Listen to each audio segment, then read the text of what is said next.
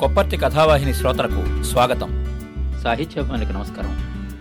నూరేళ్ళ తెలుగు నవల పద్దెనిమిది వందల డెబ్భై ఎనిమిది నుండి పంతొమ్మిది వందల డెబ్భై ఏడు దాకా వచ్చిన సుప్రసిద్ధ నవలల్లో పాతిక నవలల పరిచయ కార్యక్రమం పరిశీలన. రచయిత శ్రీ సహవాసి.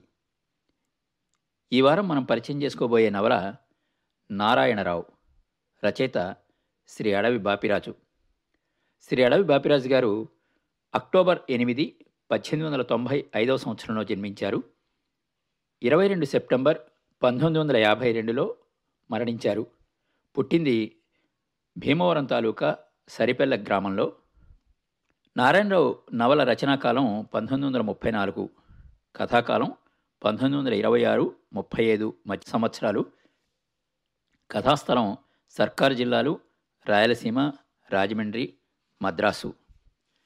శ్రీ అడవి బాపిరాజు గారు రచించిన నారాయణరావు నవల పరిచయ కార్యక్రమం. పాతతరం పాఠకులు ప్రధానంగా ఉన్నత విద్యావంతులు పడిపడి చదివిన రచయితలలో అడవి బాపిరాజు తర్వాతే వేరెవరైనా. సాహిత్యం నిర్దిష్ట దేశకాలాలలోని ఆర్థిక రాజకీయ మత నైతిక తాత్విక కళారంగాలతో అన్యోన్య సంబంధంలో సామాజిక పాత్ర నిర్వహిస్తుంది అనే దృష్టి నుంచి పరిశీలించారు కాబట్టి ఆయన జీవితంతో సంబంధం కలిగిన అన్ని అంశాల్ని కూడా కథానుగుణంగా పాత్రోచితంగా చిత్రించారు. ఆ పనిని సమర్థంగా నిర్వహించాలి అంటే ఎంత జ్ఞానము పరిజ్ఞానము ఉండాలి? సంగీతము చిత్రకళ శిల్పం ఇత్యాది రంగాలలో ఎంత నిష్ణాతులై ఉండాలి? అదే అడవి బాపిరాజు గారి గొప్పతనం. ఆయన కవి నవలాకారుడు చిత్రకారుడు గాయకుడు. పల్లెపట్లన్నీ తిరిగి గ్రామీణ జనజీవన సరళిని ఎరుకపరుచుకున్నవాడు. కాబట్టే నారాయణరావు వంటి నవలని రాయగలిగారు. జీవితంలో అనుభవానికి అందుకు అనుగుణమైన భాషలో దృశ్య నిర్మాణం చేయటం భావప్రతిమ. అట్టి భావప్రతిమలు రూపొందించడంలో బాపిరాజు సిద్ధహస్తులు. భాష సరళ గ్రాంధికం. పంతొమ్మిది వందల ముప్పై నలభైలలో ఎక్కువ భాగం రచనలు పాఠశాలలు కళాశాలలోని పాఠ్యగ్రంథాలు గ్రాంధికంలోనే ఉండేవి. గ్రాంధిక వ్యవహారికల రెండిగట్లు ఒకదానికొకటి దూరం అవుతూ ఉండడం గమనించి ఎలాగో వంతెన కట్టే ప్రయత్నం ఇందులో గోచరిస్తుంది. బాపిరాజు భాషలో రంగులున్నాయి. పరిమళం గుబాళిస్తుంది. ఉప్పొంగిపోయింది గోదావరి తాను తెప్పున్న ఎగిసింది గోదావరి. లేపాక్షి బసవయ్య లేచిరావయ్య లేచిరావయ్య కైలాస శిఖరపై కదలిరావయ్య లాంటి ఉర్రూ తొలగించే గీతాలు రాసిన బాపిరాజు భాష హృదయాహ్లాదకరమని వేరే చెప్పాలే? వస్తువు శిల్పాలు రచనలో చాలా సన్నిహితంగా కలిసిపోవడం ఉన్నత విలువలు కలిగిన సాహిత్య లక్షణం అంటారు. వస్తువులో కరిగిపోయే శిల్పం బాపిరాజు నవలలో పాటలలో ప్రస్ఫుటంగా కనిపించే లక్షణం. బాపిరాజు గారు తన కావ్యాలలో చిత్రకళా దర్శములను చిత్రములలో కావ్యకళా దర్శములను ప్రవేశపెట్టి ఒక నవ్యత కూర్చరి అన్న సాహిత్య సమీక్షకుల మాట అట్లా ఉండిచ్చి సామాన్య పాఠకుల్ని నారాయణరావు నవల ఎంత ప్రభావితం చేసిందో విశదపరిచే ఒక యథార్థ సంఘటనని ఉటంకించడం ఔచిత్యవంతంగా ఉంటుంది.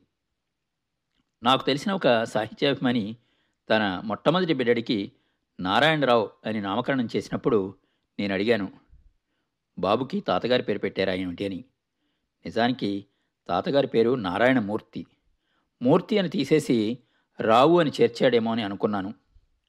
ఆయన చెప్పాడు కాదు అడవి బాపిరాజు నారాయణరావు నవల చదివినప్పుడే మాకు మగబిడ్డ కలిగితే ఆ పేరు పెట్టాలని మనస్సులో నిశ్చయించుకున్నాను. నారాయణరావు పాత్ర నన్ను అంతగా సమ్ముగ్ధుణ్ణి చేసింది అన్నారు. నేను నిజంగా కదిలిపోయాను. ఈ నవలకి ఇంతకన్నా యోగ్యతాపత్రం ఏం కావాలి? మద్రాసు కలకత్తా మెయిల్లో తన స్నేహ బృందంతో కలిసి స్వస్థలానికి వస్తున్నాడు నారాయణరావు. ఆజానుబాహుడు శ్యామసుందరుడు కనుముక్కు తీరు కమనీయం. మెయిలు విజయవాడ సమీపిస్తూ ఉండగా మిత్రులు రాజారావు రాజేశ్వరరావు పరమేశ్వర శాస్త్రి ఆలంలను నిద్రలేపాడు. వీరందరూ ఇంటర్ దాకా కలిసి చదువుకున్నారు. వీరితో పాటు నారాయణరావుకి బావవరసైన లక్ష్మీపతి కూడా అదే భోగిలో అందరితో పరాచికాలాడుతూ కలిసి వస్తున్నాడు. మెయిలు విజయవాడ చేరింది. గవర్నర్ గారి స్పెషల్ మద్రాసు వెళ్తూ ఉండడంతో అరగంట దాకా మెయిల్ని అక్కడే పడేసి ఉంచారు నారాయణరావు హిగ్గిన్ బాదన్స్లో పుస్తకాలు ఏమన్నా కొనడానికి ప్లాట్ఫామ్ మీద దిగాడు. అదే ట్రైన్లో విశ్రాపురం జమీందారు మద్రాసు శాసనసభలో స్వరాజ్య పార్టీ ప్రతినిధి తల్లాప్రగడ సుందరలక్ష్మి ప్రసాదరావు గారు ప్రయాణిస్తూ విజయవాడలో దిగి ప్లాట్ఫామ్ మీద పచారులు చేస్తూ నారాయణరావును చూశారు. అతని రూపం ముఖంలోని తేజస్సు ఆయనని కట్టిపడేసి స్వయంగా తనని తాను పరిచయం చేసుకునేలాగా ప్రేరేపించాయి. ఇంటి పేరు గోత్రం చదువు వివాహితుడు అవునా కాదా వగైరా వివరాలన్నీ అడిగి తెలుసుకున్నారు. రైలు కూత వేసి బయలుదేరుతూ ఉండగా గారు వారి బోగిలోకి దయచేసి నారాయణరావు మిత్రులందరినీ పరిచయం చేసుకున్నారు. నారాయణరావు లా మొదటి సంవత్సరం పూర్తి చేశాడు అని తెలుసుకున్నారు. మేలు ఏలూరులో ఆగగానే ఆలం దిగిపోయాడు. జమీందారు గారు కూడా ఆ బోగి దిగి యువక మండలిని రాజమండ్రిలో తమ ఇంట ఆతిథ్యం తీసుకోవాల్సిందిగా ఆహ్వానించి లక్ష్మీపతిని వెంటబెట్టుకుని తన ఫస్ట్ క్లాస్ కంపార్ట్మెంట్లోకి తీసుకుని పోయారు. శ్రీ రాజాలక్ష్మీ సుందరప్రసాదరావు సదాచార సంపన్నుడు సంస్కారి పెద్ద చదువులు చదివినవాడు. ఆయన సతీమణి వరదకామేశ్వరీదేవి నారికేళ వలస జమీందార్ కుమార్తె. ఆ దంపతులకి ఇద్దరు అమ్మాయిలు ఒక అబ్బాయి. పెద్దమ్మాయిని జమీందారీ కుటుంబంలోని వారికే ఇచ్చారు. అతడు డిప్యూటీ కలెక్టర్ మహాగర్వి. ఆమెకి ప్రతి దాంట్లోనూ చొక్కెదురు. కూతురు అల్లుడు అలా ఉన్నందుకు ఆయన హృదయం బాధతో నిండిపోయింది. రెండో కూతురు శారద చిన్నప్పటి నుంచి శాంతవర్తన ఇంట్లోనే ఉండి చదువుకుంది సంగీతం నేర్చుకున్నది చక్కని కంఠం. పదకొండేళ్ళకే ఆమె నాలుగు భాషలు చెప్పన్న విద్యలు నేర్చుకున్నది. ఆమెంటే జమీందారు గారికి ప్రాణం. ఇప్పుడు ఆమెకి పద్నాలుగేళ్ళు. అందాల ప్రోవు. ఆమెకు తపఫలమైన జీవితకల్పమగు భర్తను తేవాలి అన్నది జమీందారు గారి ఆరాటం. అందుకే లక్ష్మీపతిని తనతో కూర్చోబెట్టుకుని నారాయణరావు గురించి అతని కుటుంబం గురించి వివరాలు తెలుసుకున్నాడు. మేలు తాడేపల్లిగూడెం నిడదవోలు దాటింది. లక్ష్మీపతి చెబుతూ పోతున్నాడు. అది నారాయణరావు గుణగణ వర్ణన. ఎప్పుడూ ఏ పరీక్ష తప్పలేదు. ప్రతి తరగతిలో మొదటివాడే. ఇంటర్లో బంగారు పథకాలు సంపాదించాడు. మహాత్మాగాంధీ సహాయ నిరాకరణ వచ్చింది. దేశం కోసం కాలేజీ వదిలేశాడు. జైలుకు వెళ్ళాడు. ఆరు నెలలు జైలు జీవితం చూశాడు. దరిమిల బీఎస్సీ ఆనర్స్ చేశాడు. యూనివర్సిటీ సెకండ్గా వచ్చాడు. ఇప్పుడు లా తన ఇష్టానికి విరుద్ధంగానే చదువుతున్నాడు. ఇద్దరు అన్నదమ్ములు. మూడు వందల ఇరవై ఎకరాల మాగాణి ముప్పై ఎకరాలకు పైగా తోటలు. వడ్డీ వ్యాపారంలో లక్ష అరవై వేల వరకు తిరుగుతున్నట్టు జ్ఞాపకం. బ్యాంకులో షేర్లతో పాటు రెండు లక్షల బ్యాలెన్స్ ఉండొచ్చు. మా మామ సుబ్బారాయుడు గారు గుణవంతులు. మా అత్త జానకమ్మ గారు పార్వతీదేవి.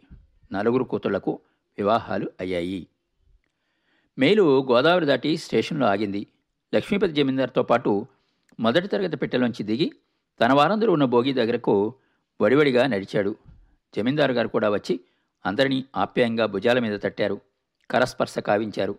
సెలవు తీసుకుపోతూ ఉండగా జమీందారు గారి బాల్య స్నేహితుడు పెద్ద వకీలు వేప శ్రీనివాసరావు స్టేషన్కి వచ్చి యువకులందరినీ తన ఇంట ఆతిథ్యం తీసుకోవాల్సిందిగా బలవంత పెట్టి తమ ఇంటికి తీసుకువెళ్ళాడు. అదే రోజు సాయంత్రం జమీందారు తన కుమార్తె శారదను నారాయణరావుకు చూపించడానికి ఏర్పాటు చేశాడు. సతీ వరదకామేశ్వరీదేవికి కొత్త సంబంధం ఇష్టం లేదు. జమీందారీ కుటుంబం కాదు అని తెలియగానే ఆమె ఈసరించుకుంది. ఆమెకి ఒక తమ్ముడు నాడు శ్రీ జగన్మోహన్ రావు బహద్దర్ నారికేళ వలస జమీందారు. జమీలో మొత్తం పది గ్రామాలు. సాలుకు ముప్పది వేల రాబడి. కష్టపడి సంపాదించే డబ్బు కాదు కాబట్టి విచ్చలవిడిగా ఖర్చు చేయడం అతనికి సరదా. గ్రంథసాంగుడు మద్యపాన మత్తుడు జూదరి పాలిపోయిన తెలుపు కలిసే పసిమి ఛాయవాడు. నాజుగ్గా ఉంటాడు. జమీందారీ టీవీ ప్రస్ఫుటం. కూతురిని అతనికి కట్టబెట్టాలని వరదకామేశ్వరిదేవి కోరిక. జమీందారు అతడి గురించి నారాయణరావు గురించి కూతురు శారదకు వివరించాడు. ఆ సాయంత్రం శారదను నారాయణరావుకి చూపించారు. నన్ను నా హృదయాన్ని నా ఆత్మని తనలో పెనవేసుకుంది. ఆ దివ్య బాలికామణికి నేను తగుదునా? పల్లెటూరి బండ మనిషిని అని నారాయణరావు తన మిత్రుడు పరమేశ్వరమూర్తికి రాశాడు. సంబంధం నిశ్చయమైంది. వివాహం వైభవపేతంగా జరిగింది. జమీందారీ కుటుంబాలకు చెందిన వారికి పల్లెటూరి మోతుబరి సంప్రదాయబద్ధ కుటుంబాలకు చెందిన వారికి మధ్య చాలా విషయాల్లో సహజంగానే పొసగలేదు. మూతి విరుపులు మొహాలు మార్చుకోవడాలు అనివార్యం. అయితే అవి సూర్యబింబాన్ని కాసేపు కప్పివేసిన కారుమబ్బు లాంటివి. తరువాత విచ్చిపోక తప్పదు. భర్త పల్లెటూరి అనాగరికులలో ఒకరా కాదా అని శారద తర్కించుకున్నది. అతని ఉత్కృష్ట వ్యక్తిత్వం ఆమెకు గోచరించిన అన్నీ సమగ్రంగా ఆలోచించడానికి ఆమె హృదయానికి పరిపక్వ స్థితి రాలేదు. మరోవైపు మేనమామ జగన్మోహన్ రావు పదే పదే తన భర్త మోటుతనం అనాగరికతలపై ఎత్తిపొడుపులు అస్తమానం తల్లి వరదకామేశ్వరీదేవి వియ్యాలవారిపై విసురులు సూటీపోటీ మాటలు శారద మనస్సులో విషబీజాలు నాటాయి. అవి పెరిగి పెద్దదవుతున్న దశలో శారద నారాయణరావుల శోభనానికి ఏర్పాట్లు జరిగాయి. నారాయణరావు ఊహించుకున్నట్లుగా శారద అతని పట్ల ప్రేమభావంతో లేదు. ఆమె అక్క శకుంతలాదేవి చెల్లెలి హృదయాన్ని మార్చడానికి విశ్వప్రయత్నం చేసింది. మేనత్త బతిమాలి భంగపడింది. మొదటి రాత్రి ఆమె చాలా పెంకగా వ్యవహరించింది. మూడు జాములు గడిచేదాకా గదిలోకి వెళ్ళనని మొరాయించింది. రెండో నాటి రాత్రి నారాయణరావు అత్యంత ఉత్సాహం చూపాడు గాని శారద గదిలోపలికి వచ్చి తలుపు మాటన చతికిలబడింది. అతడు ప్రేమతో తాకితే ముకిలించుకుపోయింది ప్రేమ లేని మనిషిని ముట్టుకోవడం కూడా తప్పు సుమా అన్న జగన్మోహన్రావు మాటలే ఆమె హృదయంలో మారుమోగాయి. నాకు ప్రేమ లేదు అని గబుక్కున కన్నుల నీరు నిండా ఏడ్చింది. నారాయణరావు నిర్విణ్ణుడయ్యాడు. అతను కట్టుకున్న దివ్యభవనం కుప్పకూలిపోయింది. నారాయణరావు మద్రాసులో కాపురం పెట్టిన దంపతుల మధ్య అనురాగం చిగురించలేదు. అతని సంయమనం గొప్పది. గాయపడ్డ అతడి హృదయంలో ఆమె పట్ల నిరసన లేదు ద్వేషం లేదు. తన చెల్లెలితో పాటు భార్యకు కూడా పాఠాలు బోధించి పరీక్షలు ప్రథమ శ్రేణిలో పాస్ అయ్యేటట్లుగా చేశాడు. మరో సోదరి కాపురం నిలబెట్టాడు. స్నేహితుల జీవితాల్లో వెన్నెల కాంతులు కురిసేటట్టుగా పాటుపడ్డాడు.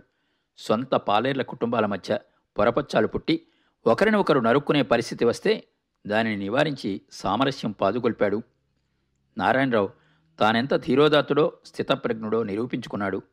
జగన్మోహన్ రావు శారదకు అపచారం చేయబోయి పరాభవం పొంది రాజమండ్రి నుంచి నిష్క్రమించాడు. తన విచ్చలవిడితనంతో జీవితం నాశనం చేసుకున్నాడు. శారద తన తప్పు తెలుసుకున్నది. భర్త ఔన్నత్యాన్ని ప్రత్యక్షంగా చూసింది. అతని ఔదార్యంలో కరిగిపోయింది. ప్రేమతో అతని చేతుల్లో వాలిపోయింది.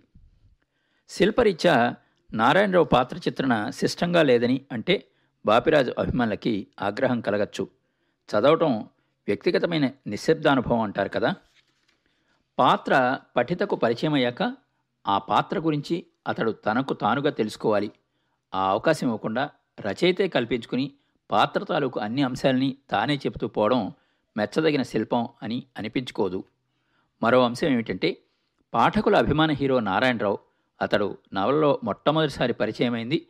మొదలు చిట్ట చివరి దాకా రచయిత పోతపోసిన ఒకే మూసలో ఉన్నట్టు కనిపిస్తాడు. బహుముఖీనత లేని అలాంటి పాత్రలో క్రమోన్మిలనం కనిపించదు. ఆద్యంతం అతడు పాఠకులు ఊహించినట్లుగానే తన పాత్ర పోషిస్తాడు. విశ్వనాథవారి ధర్మారావు పాత్రకి నారాయణరావు పాత్రకి సారూప్యత ప్రస్ఫుటంగా కనిపిస్తుంది. అడవి బాపిరాజు గారు పశ్చిమ గోదావరి జిల్లా భీమవరంలో జన్మించారు. రాజమండ్రి ఆర్ట్స్ కాలేజీలో బిఏ పాస్ అయ్యాక మద్రాసులో లా చదివి బీఎల్ పట్టా తీసుకున్నారు. విద్యార్థి దశలోనే గాంధీజీ పిలుపుకి స్పందించి చదువు మానేశారు. సహాయ నిరాకరణ ఉద్యమంలో పాల్గొని జైలుకి వెళ్ళారు అందుకే నారాయణరావు పాత్రలో బాపిరాజు దర్శనమిస్తారు. ప్లీడరీ వృత్తి తనకు లాయకైంది కాదని దానిని మానుకున్నారు.